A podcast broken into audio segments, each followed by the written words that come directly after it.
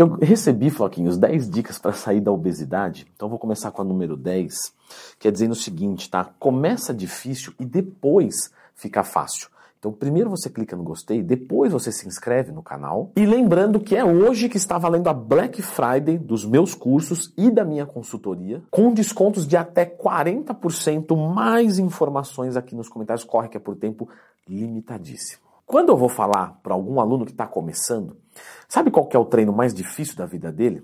O primeiro. Você vai dizer, mas não faz muito sentido, concorda comigo? Porque imagina que esse aluno daqui 5 anos, ele vai estar tá levantando, por exemplo, 100 quilos. E hoje ele levanta só a barra. Como pode né, ser o dia mais difícil sendo que ele levanta só a barra? Por que, que o cara que treina com 100 quilos ele vai com gosto e o cara que treina só com a barra, que em tese é muito mais fácil, 100 vezes mais fácil, ele não tem ânimo para ir? Por que, que o cara que tem que fazer uma dieta extremamente mais rígida, porque agora ele quer evoluir, ele já tem 5 anos de treino, ele faz de forma fácil, e o cara que pode fazer uma dieta mais simples, ele não né, ele tem dificuldade. Porque essa segunda pessoa, a que já viveu, a que tem experiência, já viu os resultados no próprio corpo. Então começa difícil, depois fica fácil. A pessoa quando está obesa e ela começa uma dieta, ela continua obesa por algum tempo. Concorda comigo? Só que ela está obesa e ainda não come o que ela quer. É, é, ela está é, é, com o corpo sem músculo e ainda está dolorida, porque está treinando e não tem músculo. Então, quer dizer, é muito difícil. Por isso que você tem que ter fé. O que é fé? É você ter certeza, é você é, é trazer para dentro de si e virar uma crença tua que aquilo que eu estou fazendo vale a pena. A sua assessoria, Leandrão, entrega fé? Sim. Você acompanhar uma pessoa que teve uma história assim, entrega fé? Sim. Você acreditar em Deus te traz fé? Com certeza. Então lembra disso. Quando você começar, a sua vida vai piorar e você não vai ver nada.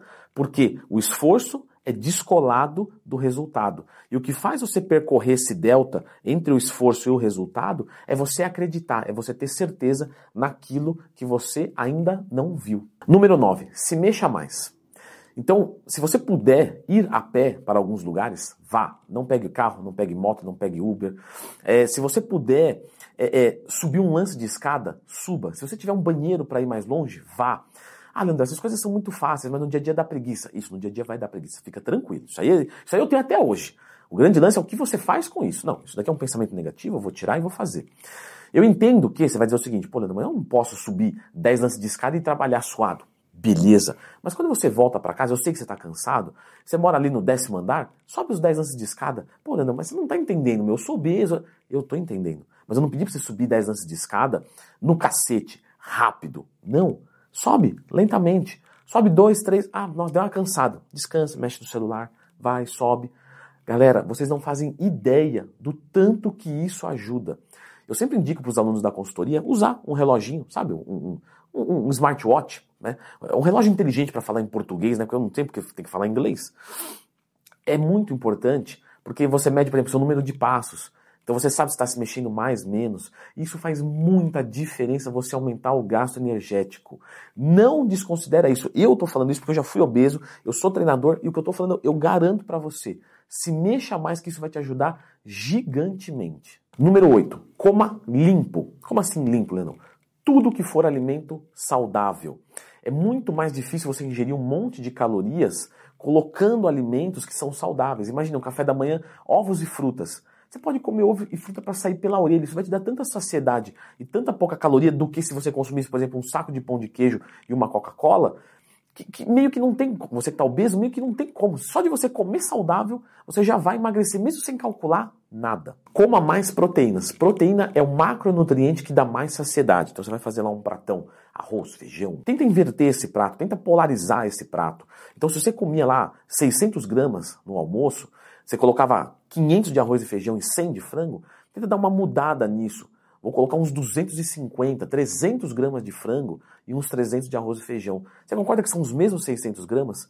Só que você comendo muito mais proteína, isso vai te dar muito mais saciedade. Os números são hipotéticos, pelo amor de Deus. É só para você entender que tenta aumentar a sua ingestão de proteína. Ah, no café da manhã eu como um ovinho e quatro fatias de pão. Não, tenta comer quatro ovos e uma fatia de pão. Eu sei que vai parecer estranho, mas isso vai dar muita saciedade. E uma outra dica que você pode agregar é jogar a Psyllium, que vai aparecer escrito aqui, editor lindão, que é uma fibra que ajuda a dar mais saciedade ainda. Então, por exemplo, você terminou o seu café da manhã, você pode mandar ali uns 10 gramas de psyllium com água, vai parecer uma aveia com menos gosto. Isso vai ajudar a digestão a ficar mais lenta e controlar melhor a sua glicemia. Logicamente, se você mandar demais, pode dar diarreia, pode dar gases, então tenta dar uma segurada no excesso. Se você sentir que está dando muitos gases, abaixa a quantidade, manda 5 gramas, 3 vezes por dia. Galera, a piscina é sensacional. Falei muito dela no meu curso que está em promoção, que ensina como montar uma dieta do zero. Número 6, reduz o consumo de cafeína, porque ela vai piorar a qualidade do seu sono, vai piorar a regulação dos mecanismos de fome, porque durante o sono a gente melhora isso, e também a sua recuperação. E se você duvida que a cafeína atrapalha o seu sono, eu sei, Leandrão, toma café e dorme de, durmo de boa. Não dorme, tá? E se você duvida de mim, você duvida do professor? Beleza. Então, uma, uma tentativa, tá? Amanhã você corta a cafeína. Ah, mas vai dar dor de cabeça, etc. Mas corte. Corte a cafeína um único dia. E se você não consegue cortar um dia porque você é viciado. Não, Leandro, eu não sou viciado. Então prova para mim. Corta amanhã e fique assim um dia e veja como sua noite de sono vai ser. No outro dia, se você conseguir segurar, segura de novo esse consumo de cafeína e veja como a sua segunda noite de sono vai ser. Aí você vai descobrir que você dorme mal. E isso atrapalha o seu emagrecimento. Se você já confia em mim, qual é a minha sugestão? Manda café até mais ou menos meio-dia, duas da tarde. Almoçou, tomou um cafezinho, encerra aí e viva com desconforto. Você vai ficar cansado sim durante o dia porque você está acostumado com cafeína. Só que a sua noite vai ser boa, de sono, no outro dia você vai acordar melhor e assim sucessivamente até que isso vai consertar e você vai ter mais disposição. Número 5. Isso eu levo até hoje na minha vida, tá? Tenha uma atividade física por dia. Não precisa ser um treino, não precisa ser nada pesado. Mas todo dia eu gasto caloria.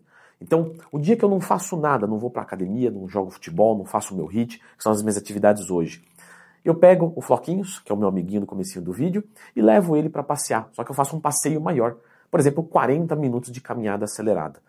Todo dia eu gasto caloria. Você que é gordinho, tem tendência a engordar, nós, eu tô junto com isso, tá? Nós temos que continuar gastando calorias todos os dias. Isso faz muita diferença. Número 4. Tem uma outra maneira de você gastar calorias parado, com mais músculos. Imagina que quando eu era obeso, eu comia para manter o meu peso. Eu fiz um, uma conta de padaria mais tarde, tem que ser padaria, né? Coisa de gordo mesmo.